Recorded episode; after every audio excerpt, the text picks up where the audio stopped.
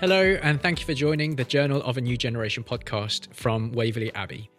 In this six part series, we are exploring how we, as followers of Jesus, can respond and walk through the disorientating moments in our lives and in the complexity of today's culture. We're going to be looking at the ancient ways of Jesus.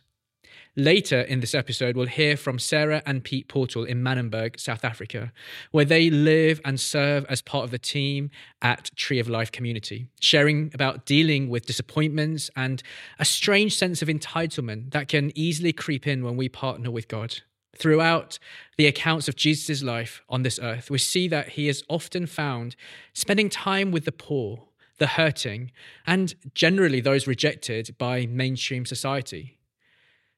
Could it be that the places of encounter with Jesus that our soul is longing for is not a shiny conference center with air conditioning and comfortable seating where we are looking to be entertained, but it's actually finding Jesus in the places where injustice is rampant so that we can express God's mercy and justice? Micah 6 8 says, He has shown you, O mortal, what is good. And does the Lord, what does the Lord require of you? To act justly, to love mercy, and to walk humbly with your God. Jason, a famous, well known scripture, especially around 2020 when all the George Floyd incident happened, that verse was very much um, brought back alive. I mean, it was in the Bible the whole time, but I know around my generation and around social media and stuff, that was the verse that was uh, spoken a lot of. And I'd love to, um, yeah, get your thoughts on what does it actually mean to love justice, uh, to live, to act justly, to love mercy, and to live humbly before God. What does that mean? I think one of the problems we have with justice, uh, especially in our world at the moment, is put the word social and justice together, and that means certain things. It's become politicized. So there are certain forms of justice that we either take part in or or avoid or think we, we shouldn't.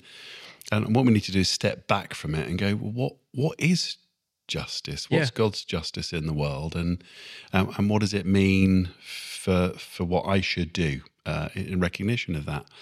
So um, one of the ways to understand God's concerns in the world for justice, there seem to be three three key things, um, and that is God cares about the poor, God cares about the alien, uh, the, the, the refugee, and He cares about those who are, are sick. Um, see that again and again through Scripture, and we see that with with Jesus. Um, so I'm convinced that we're supposed to participate in in those things as, as justice.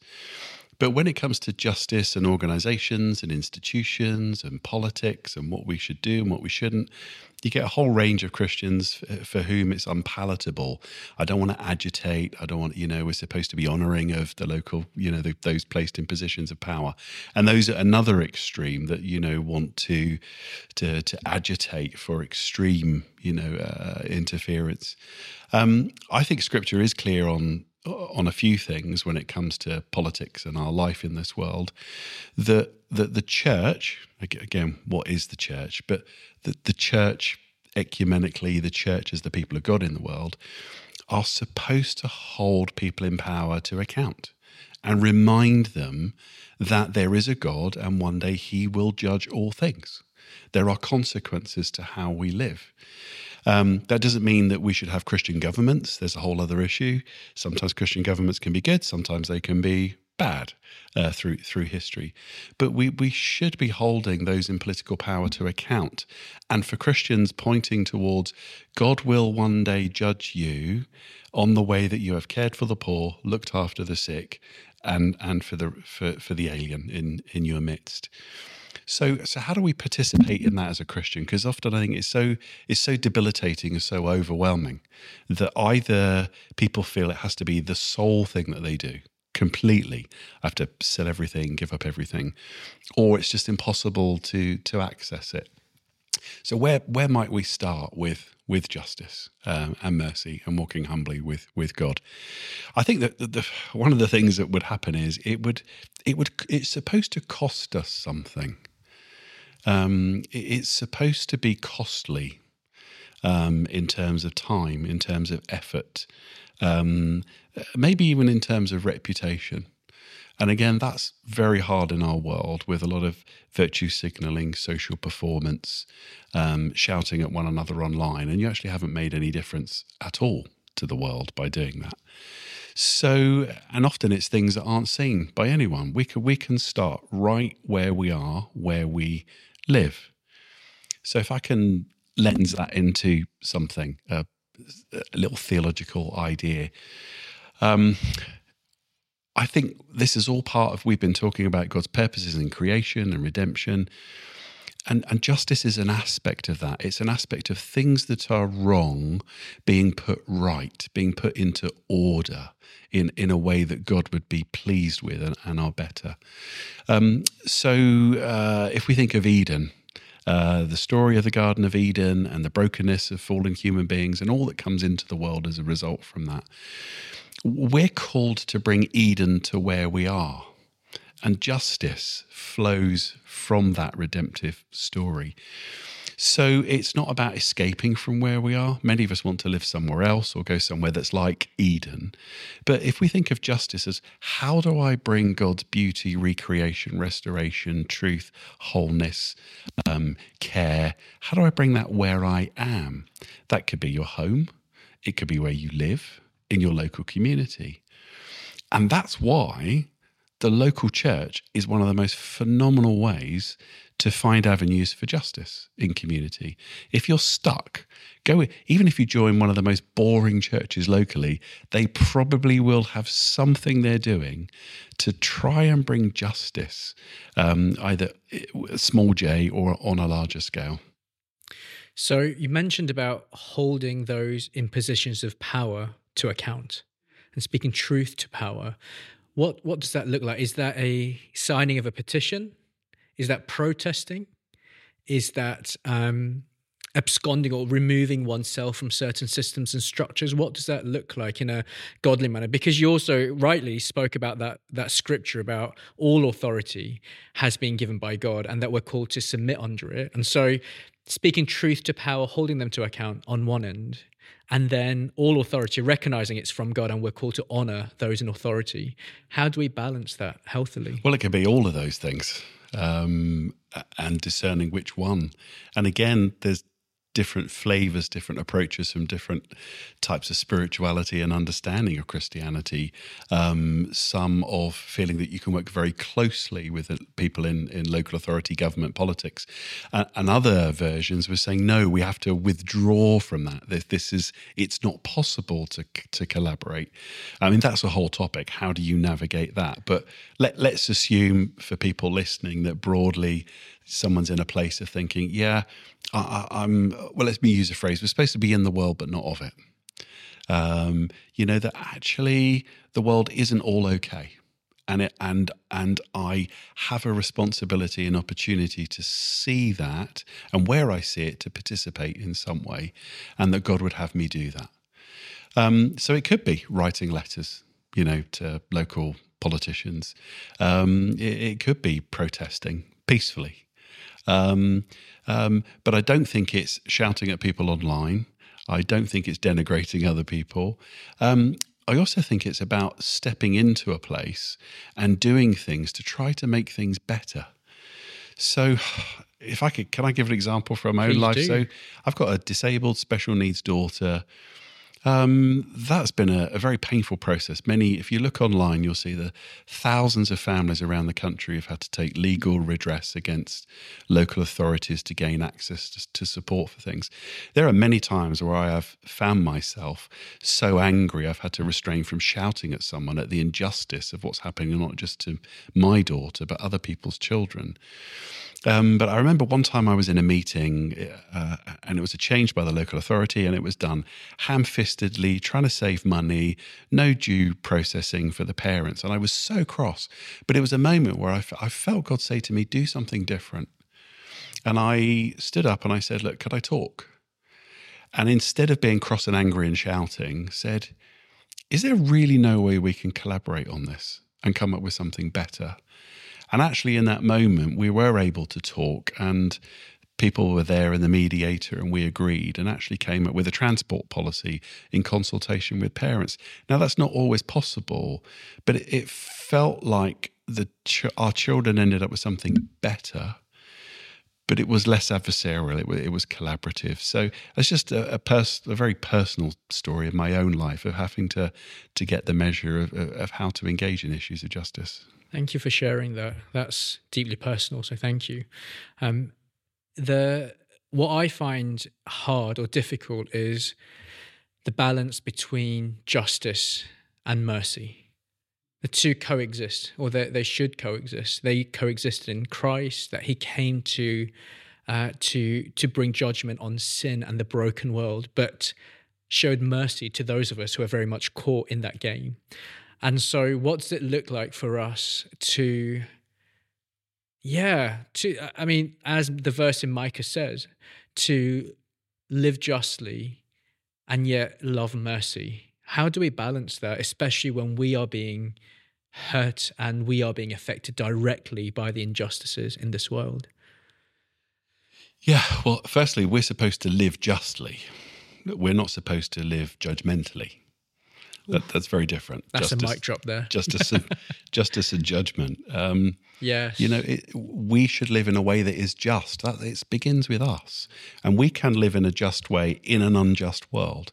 And in actual fact, all Christians are called to try and live in a just way in a world that's unjust.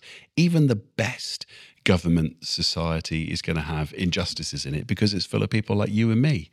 So we we're supposed to live justly and and to act with mercy. And mercy tempers justice. Um, if we have just one or the other, it becomes problematic. If we're all about the mercy, well, nothing matters. But if if we're all about the justice, we become judgmental. Um, and we see Jesus model that wonderfully. Um, calls out things that are unjust um, in how God sees them, but mercifully invites opportunity for people to respond. And there is love and redemption and forgiveness and wholeness and restoration. Um, and a lot of what passes for participation in justice can often not have any of those elements to it hostile, judgmental, critical. And again, this particular time in our culture, you know, we are pushing back into a sort of shame based system where there is no room for forgiveness and reconciliation and transformation. Um, and that's what mercy opens a door for, to be merciful. Yeah, we, you might deserve something, but there's a God who loves you. And actually, I offer you something else. Uh, and that's where forgiveness. Um, what, would, what would it look like in our world at the minute for those who were offended to offer forgiveness? To those who have a theological standpoint that Jesus is coming back, he's the judge of all things, and he has won the battle. You know, I believe it. And he's coming with a new earth and a new heaven and a new earth and and those things. And people may be thinking, well, you know, he'll be back soon. He'll be back at some point, and then there won't be any problem. So we just have to kind of pray and wait it out. Um, and that can lead to a passivity. What what are your thoughts on on that stance of theology? Yeah, well, one way to pass that is to think about yeah, we can have a type of spirituality theology that you know just hunker down, uh, mind your own business, because and hopefully Jesus will be back soon. Um, stay off the radar, and the problem is that's pretty much agnostic. You're being agnostic about God's activity in the world and pretty close to not being Christian, which is, I hope it all works out okay in the end. I'm just going to mind my own business uh, over here. But then you over realize things. So, in terms of our eschatology, in other words, what can God do at this time and wants to do with me, and what, what is possible to participate in before Christ returns, what has to wait for his return, but what's possible now.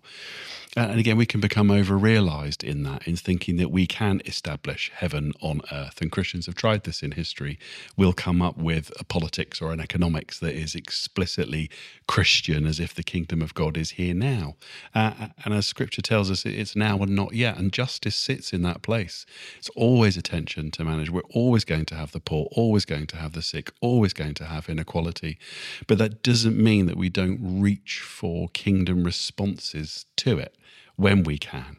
Um, does that make sense? Yeah, it makes a lot of sense. One of the thoughts uh, I had was around hypocrisy, because I think it's easy for us to want justice around the things that affects us directly but perhaps not live justly regarding matters that doesn't affect us, but our actions are very much having an impact on the others.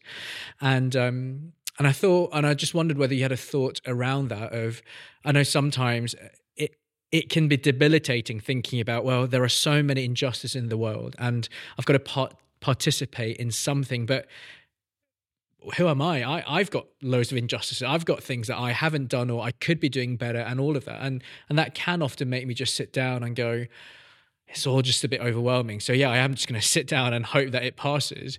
Um, what are your thoughts around hypocrisy and justices when when people are feeling as though they have no power, they have they don't feel um, qualified to bring about any justice in this world because they have yet to deal with some of the injustice in their own hearts? I mean, hypocrisy, that's a huge topic. What is hypocrisy? What's compromise? Um, I think sometimes we get confused between the complexities of the world and having to navigate them. And you're a hypocrite if you can't do everything perfectly, exactly the way it was supposed to be, and that lacks integrity. Um, scripture talks about wisdom. There's a way of being wise in the world. There, are, our ends are never fully achievable, but it doesn't mean we don't strive towards them. Um, sometimes that's what I think people look at things and think, oh, it's hypocritical if I can't fully achieve this, do this, be this. Um, and then you've got complete hypocrisy, you know, of saying one thing and doing completely the opposite. Um, and again, that's a whole massive topic. Where are we in this world with identity crisis, leadership crisis, political crisis? You know, where is the, what's the opposite of of hypocrisy? Integrity, accountability, authenticity.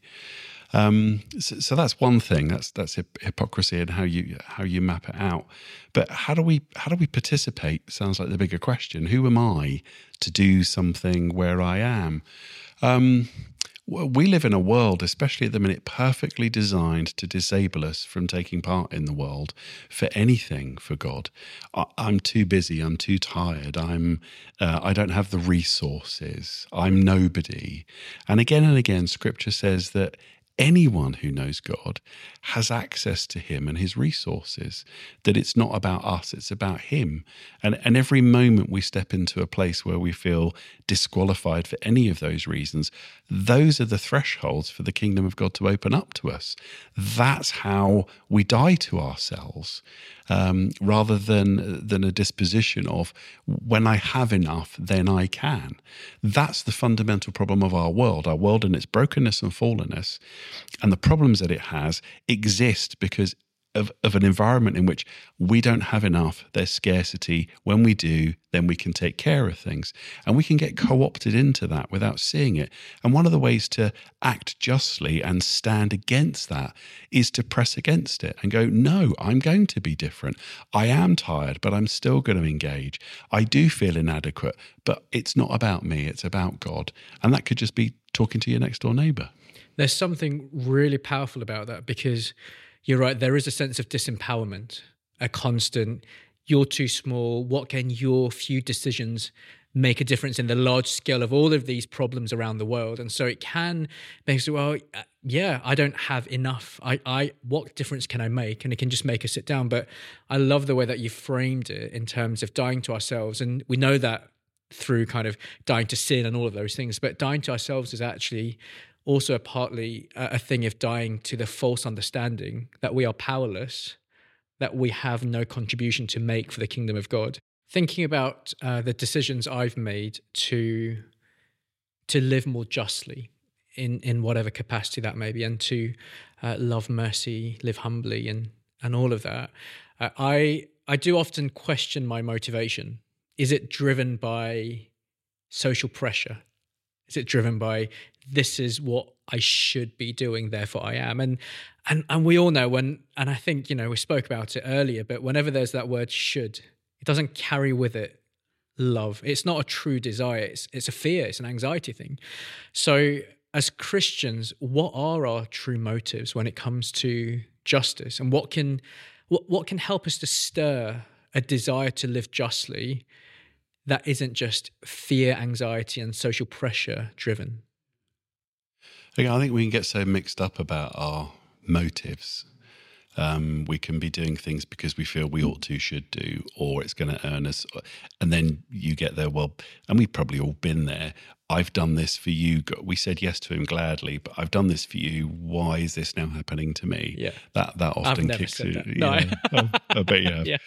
You know, and we're always a mix, and the Lord understands that that we're we're a mixed bag of motives. We don't even know some of our motives, and still we start to pursue things and say yes to God because that that in the saying of it, it reveals that in us, and then God's good, and He'll He'll He'll challenge us on that and, and work through that in us. Um, and I think there is to engage in justice with God in his mission in the world in the way that he's made us has to bless us at the same time. Has to it's not a zero sum game where I do something, you know, to do something for God is something I'm going to hate for the rest of my life. And then somehow that makes my motives pure.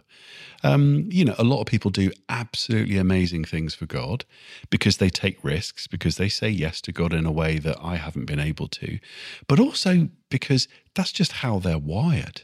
And, and they're living out of that and they thrive in, in that.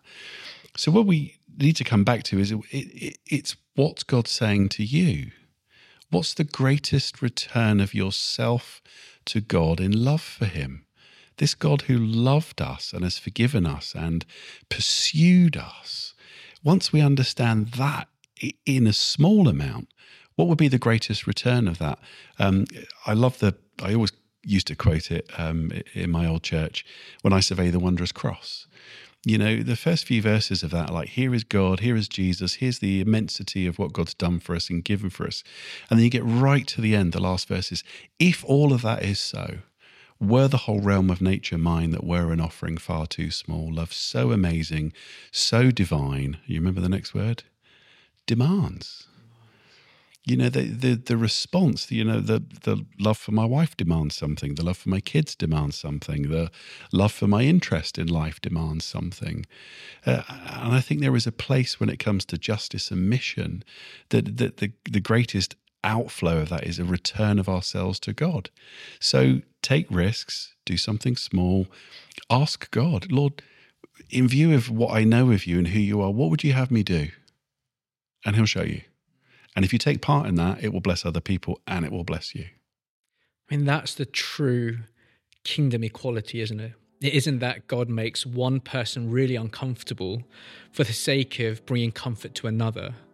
It's that we are all comforted in God, and in that comfort, we're able to share and restore that relationship with each other. That's, yeah, that's that is a, that's the beauty of kingdom justice, isn't it? I love that. Earlier, I spoke with Pete and Sarah Portal in Manenberg, South Africa. They're living out everything we've just spoken about, and it's a wonderful story. Hello, Pete and Sarah. Thanks for joining us from South Africa. Um, whereabouts in South Africa are you? Hi, Charlie. Yeah, we're joining you from Manenberg, um, which is a community in Cape Town. What is life for you? What does it look like for you day to day for both of you? Yeah, for sure. Um, I mean, the first thing to say is that Sarah is from just down the road. She is Cape ah. Townian, born and bred.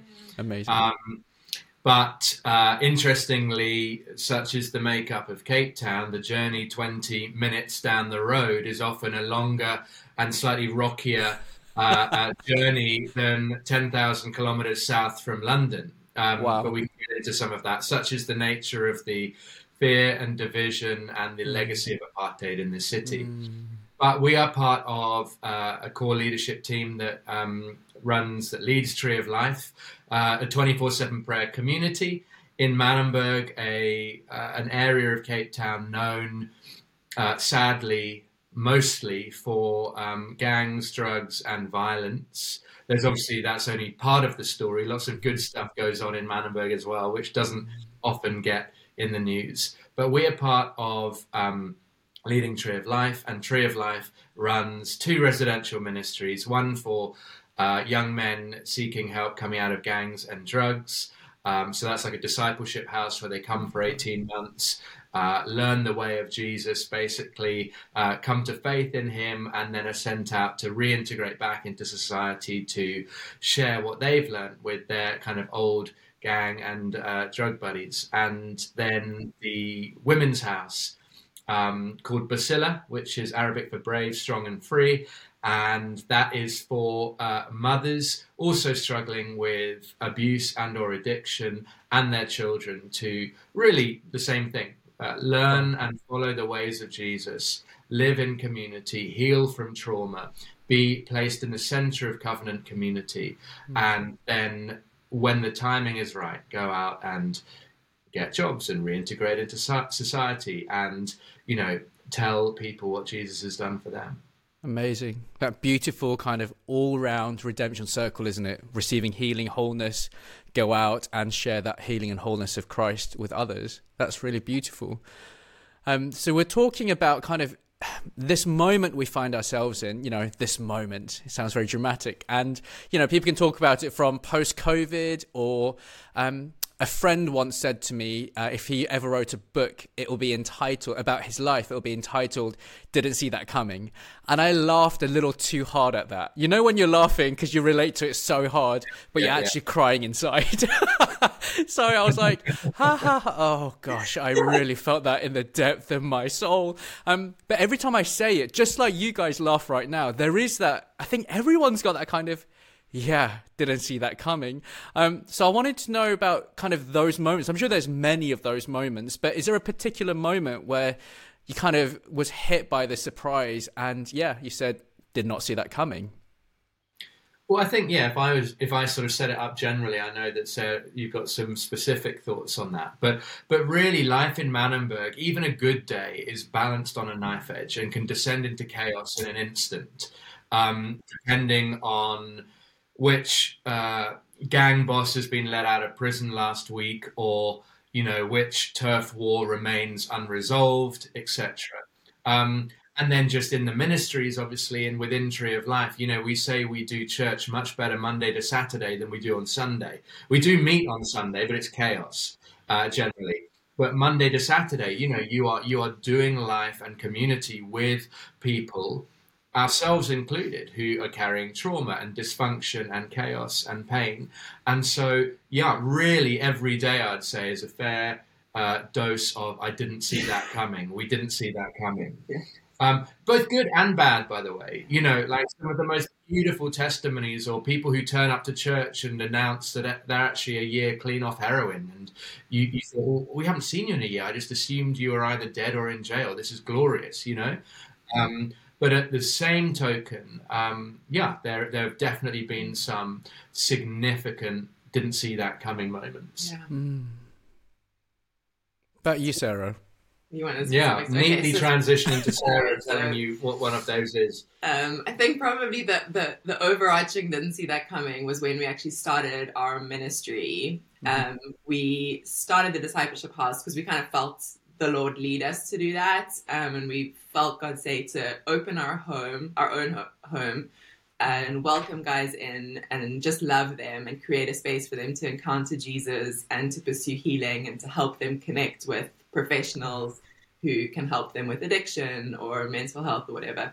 So we did that.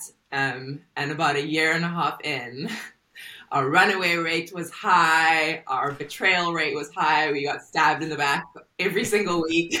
That wasn't the plan, God. no, that wasn't the plan. Right. Um, that's we, not what the books told us. yeah, that's not what other people's stories told us. We we've been reading the books of other people doing that, and it's all success stories.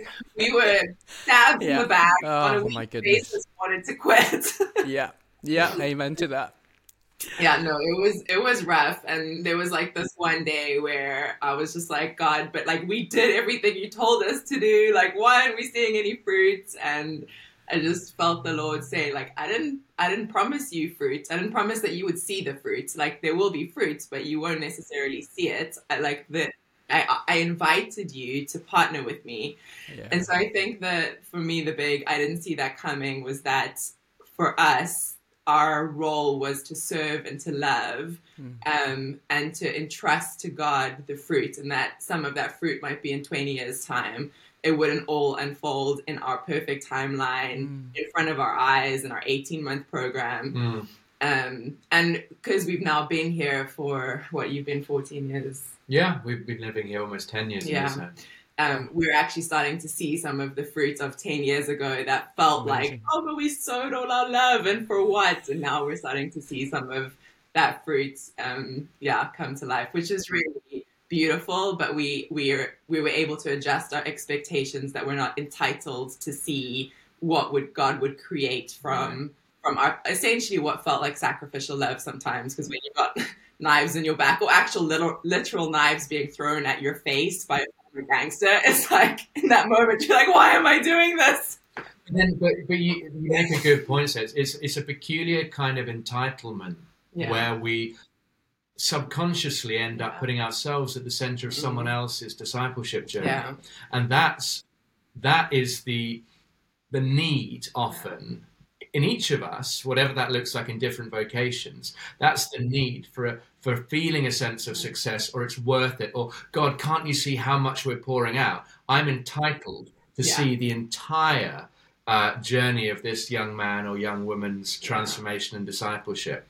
Um, and in so doing, I have placed myself at the center of their story rather than God. Yeah. So let's get into it a little bit more practically. What you spoke about, Sarah, kind of um, when you had that revelation from God that actually you're called to serve, that you're not promised to see the fruit. And Pete, you was talking about this kind of putting us at the center of other people's stories. And I'm sure now, even if you've heard that from God about, hey, this isn't about you, this is about serving, I'm sure every day you have to wake up and go, I've got to remember this because that's all well and good until you get a message from someone and you're like, what? Everything I've done. And so how do you, how do you find Jesus in those moments when you're really struggling to get out of yourself, to move yourself out of the center of other people's stories? Yeah. Good question. A big one for me um, was something a dear friend Adam Cox, um, who lead al- along with Julie, his wife, they lead Navah Church in Kansas City, and they've been on our oversight team for a number of years. And after a particularly painful betrayal, um, Adam just said, well, "Of course, not even Jesus could make his disciples do what he wanted them to do." And I thought, oh, that's so sad on one level, but oh, so encouraging as well. Because ultimately, if I if I allow my own sense of purpose, worth, or calling to be defined by the largely disastrous choices of those coming out of a, gangs and addiction, then then then I'm never going to feel great about pretty much anything. Um, and so there, yeah, there's a sense I think that we, I certainly, I think we are learning to disassociate the sense of self worth from the decisions of others, um, and not to be cold and cynical, not to expect the worst, to believe the best for sure, but um, to grow a resilient faith. Yeah. Um, like I said, getting over a sense of entitlement to seeing things in your time scale, uh, on your terms. I think that's a big one for Yeah. me. And I think for me, something that's really helped me is to to not be um to, to not be like I guess similar to what you're saying, but in my own words, is is you you're not you're not uh checking how far you are. You're not like you're not evaluating your success based on results basically. You're you're living from obedience to what you believe God's asked you to do and called you to do. And so I think for me, like a, a compass that kind of helps me stay on track when it is discouraging and everything's blowing up in your face on like a daily basis is is really understanding what your own theology is and, and to live congruently with what you believe Jesus um, has spoken and told you in scripture says and how to live. Because then the results and, and, and what happens with what you do isn't on you. Um, and it's you don't get as discouraged because it's a way of living. It's not works and things to show other people, if that makes sense. Yeah, that's so good. I mean, living where you're at, you're working with um, a lot of people who, I mean, I guess all around the world, people are broken, traumatized, have dysfunction, like you said. Um, but particularly, you're living in areas where there's been systemic issues that have impacted people's lives. So you're really standing with the oppressed, standing with the poor, the broken, the, the, the commission that Jesus gave us. But in the midst of all of that, do you find it hard to walk the line of mercy? Because, you know, I, am just thinking when you're living in a place where there's so obvious right and wrong, and a lot of the times those wrongs aren't corrected on a wider scale, for example. So you're doing the bits that we can by the power of God on the ground. Um, but how do you walk that line of continuing to keep your heart soft rather than getting more and more angry? And not that anger is a bad thing, but how do you balance those things of kindness and humility with justice and you know what should be right? Her favorite quote of ours is um, that love is giving somebody the power to crush you and trusting them not to. And so you're giving away power continually you know we we are both uh, white uh, and privileged we have grown up uh, with good education and we have certainly for me, you know, my schooling in the UK was one of, you know, you've got the answers, you're going to be uh, sort of at the top of the pile type thing. And, and so for me, it's this ever downward trajectory that doesn't come at all naturally um, and that is constitutes a significant unlearning and that is to continually give myself over to those who may well crush me, but in doing so, expressing love and saying, I trust you not to. You know, and, and I will not crush you too if you trust me not to. And of course, betrayals happen, but often betrayals not really betrayal, it's just immature manifestations of love. We don't know how to love people particularly well yet. And so you know, we can talk about being betrayed, but are plenty of people who would probably tell you that they feel things that we did, but felt they felt betrayed by. And ultimately, we're all just trying to learn how to express love in a Christ-like way. And if we recognize another great quote that I love is, you know, um, the uh, Australian activist Lilla Watson, who says, "If you've come here to help me, don't bother. But if your freedom is bound up in mine, then let's work together." And so what we're seeing is we are becoming more free as we are helping others become more free, and they are becoming more free as they're helping us become more free. And so, if you can aim not at charity, not at handing out hugs, yeah. food, and opinions, but actually at kingdom reciprocity, yeah. then what you're talking about is not mission, it's friendship, it's neighborliness, and it's putting yourself as a white, tertiary educated, middle class person at a point of need in friendship with those who wouldn't conventionally be seen as, you know, like me. So, so firstly, what people sometimes say, so what are you saying? I need to just move to Manenberg and do what you're doing? Please don't. Absolutely do not. That would be a disaster. I was hearing that from God, but I think that was just a holiday invitation rather than like a mission invitation. um, but no, I, th- I, think at the end of the day, wherever we are, it comes down to. Um, I've been thinking a lot about um, what Hagar said about God. You know, when she has uh, fled Abraham and Sarah's abuse, pretty much, um, and gone into the desert on her own, and the angel of the Lord appears to her, prophesies over her uh, still to be born son, and Hagar says, Wow, you're El, El Roi, the God who sees. And so I think, and firstly, he's got to be the God who sees us first, because how can he be Jehovah Rapha, the God who heals us, unless he's seen us first? You know, how can he be Jehovah Jireh, the one who provides, unless he's seen our need? And so when we say we want to partake in the divine nature, um, which I think each one of us as followers of Jesus to some extent are trying to do, delusions of grandeur aside.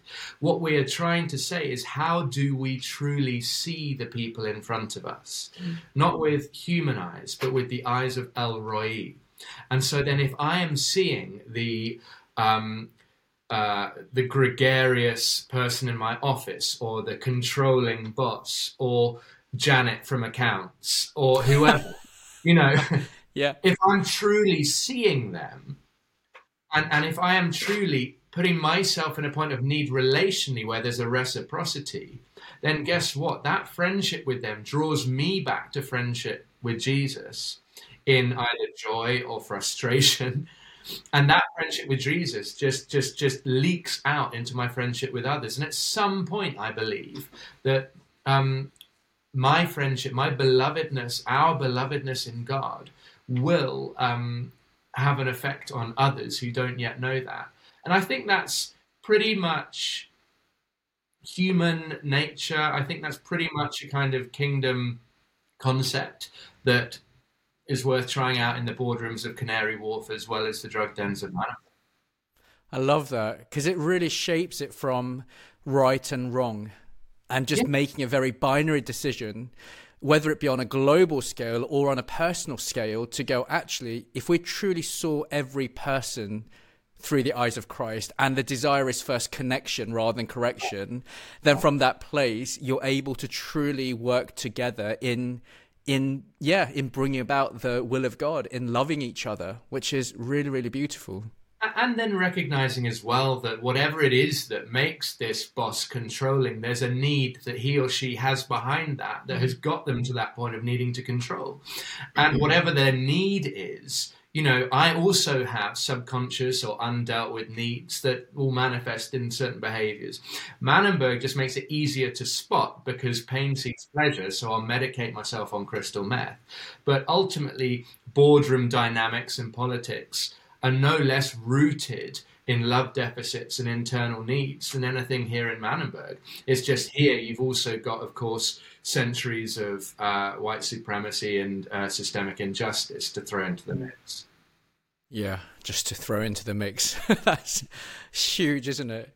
So, on those days, Sarah, when you wake up, and um, I don't want to put words in your mouth, but I think you both said it really well about the chaos that can be, you know, it can be moment by moment, even throughout a day. My chaos here would be a, a cow won't move out of my way. So I can't go to the place I want to walk to because it's just staring at me. That's the kind of the interruption to my day where it's really hard. I mean, yeah, really hard. But obviously for you guys, that's different. It could be something very, a, a lot. Yeah, it looks very different. So what's it look like for you, Sarah, each day when you wake up and there are moments when you just think, I just, I just see brokenness everywhere. I don't, I, it's hard to see where Christ is. I don't know how to get through this day. And you know, you've got the, the mission, you've got the ministry, you've got the things that you have to do practically and physically, but your heart is just tired.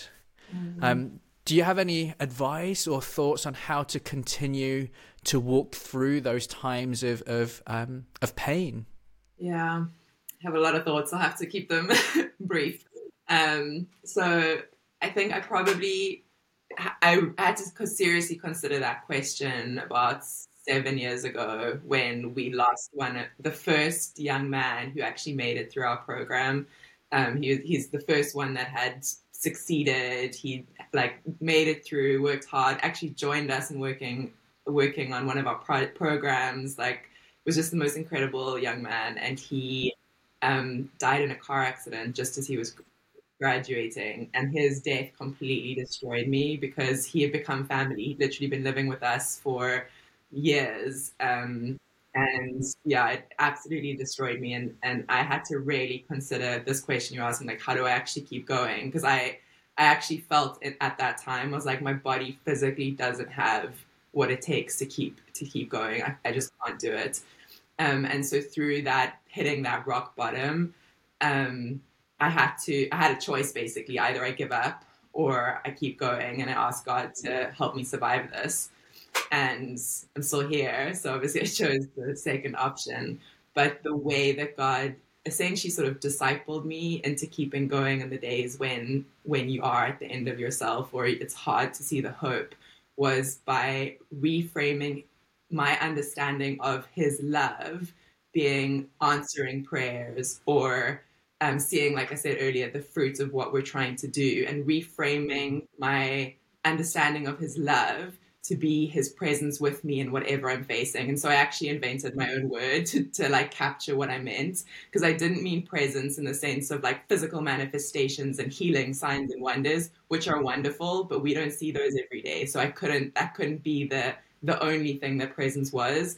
Um, so the word I started using was withness, it's God's withness beside me in the suffering and, and and and going through a process of of teaching myself to see God in the small things, not the big things. So whether it is my community and the encouragement of my community, or people bringing me flowers, or a text message, or um, someone just sharing a word from God with me, I, I started learning to like see God in the in in the pain and not just in the answered prayers and the good things, and that's what's enabled me to now um, have resi- a resilient theology that on the days that are harder, I'm no longer asking the question like, God, is this the right thing? Or have we failed? Or have, have I failed? Um, I'm able to, to push through. Withness. That's such a beautiful. Be- uh, thank you for sharing that story. I, I, I, can't even begin to imagine how painful that must have been um, to sow into that life and see it begin to flourish. Um, so yeah, thank you for sharing that.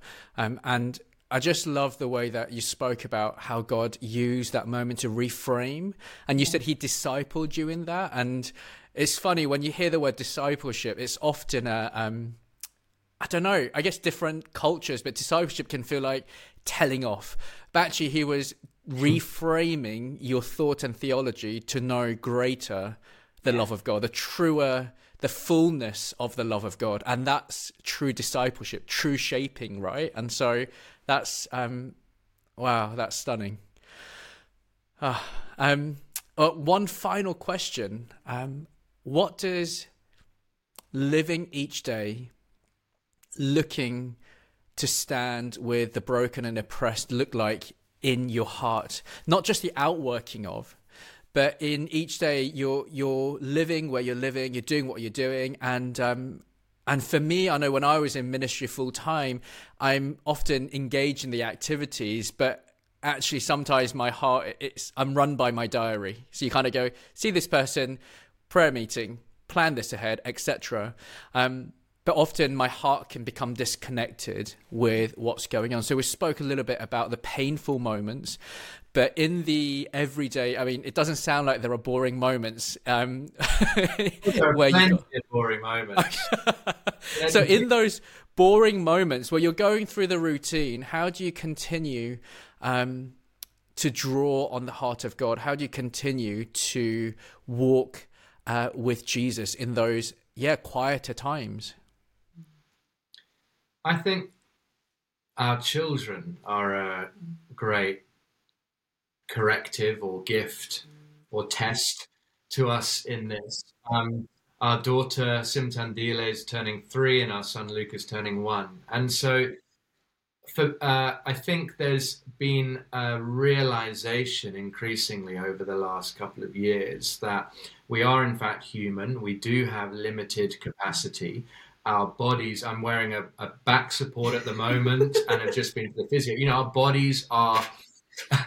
struggling. I love how Sarah's laughing at this. we both had really bad back pain recently. Oh no! Yeah, we oh, went to get sorry. massages last week because we've been, you know, the, the banality, honestly, of lifting toddlers in and out of cars and chasing them around and mopping up poo and all of that, and and and that's the flip side, and that's the reminder for us that just conventional parenting that in one sense is the most banal thing on earth, and in the other sense is the sort of greatest privilege and reflection to you of your own selflessness and selfishness in about equal measure. That um, is a relatively new um, dynamic for us, isn't it, in how we go about ministry? Um, and so I think, yeah, that I, I, forget your question now, but it's um, that's that's definitely been something for me that has set other things like the busyness of prayer meetings, this and that, and all the rest of it, and running around the city trying to network and this and money and funding and drug dens and all of that. Um, it set it in kind of proper perspective that whatever the ups and downs in Manenberg or Tree of Life, our legacy is these two little lives um, and it's changed everything. Amazing. So that grounds you in those moments, in the mm. highs and the lows of what's going on ministry life wise. Yeah, and from from from overextending and from the sort of essentially sort of ego driven, narcissistic shadow self of who can I be networking and meeting with and how can you know what good can I do that you know I don't know it none, none which doesn't all have to be bad of course you know that's good a lot of that but it you know your greatest weakness is your strength overextended right? And so when my strengths of whatever it might be discipleship relationship building and speaking or whatever get overextended it's actually then ego territory and kids do not allow that. No. Wow what about you sarah? How do you keep your heart connected to jesus when you're being the hands and feet of jesus? How do you connect the two? I think it's probably a combination of trying to create space to to have stillness mm. and be in beauty. Like where we live as we said that this there can be a lot of violence which can make the space feel like an ugly space. And so we've been intentional to to to grow flowers and create a beautiful garden. We've got a prayer room on our property.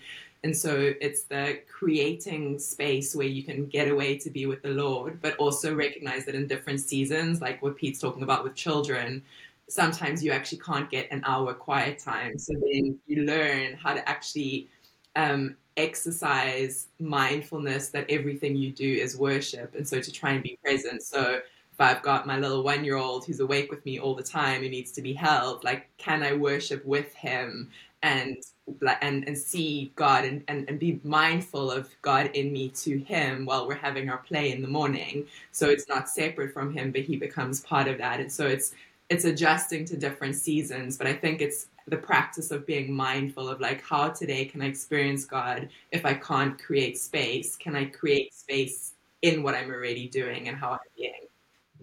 Amazing. I love how hearing from you guys about the external circumstance of our lives are so different but the reality of the internal working the way that god works and making space for him to shape us and to teach us and to shape us more, form us more in the likeness of him, to know his love is that's the same thing regardless of what's going on externally, right? That's the the real engaging bit of all of our lives that um that yeah, we can jump on a call and talk about. And I've got a cow in my backyard and you've got various things going on outside your doors. And we're like, yeah, different outside, but internally actually God's doing the same he's calling us to the same thing within um, which is really, really wonderful and beautiful. Thank you so, so much, guys, for your time. It's been so wonderful hearing from you and seeing your faces, and um, hope to catch you again soon. Take care. Thank you for joining this episode of the Journal of a New Generation. When we look at the injustices in our world, it's easy to be overwhelmed, but let us not lose sight of our relationship with God in the face of it all and respond to the invitation by God to partner in the small things and trust God's bigger story of redemption. This podcast was brought to you by the supporters of Waverley Abbey, and you can find out more at waverleyabbey.org. Don't forget to subscribe, review, and share this podcast. Thank you.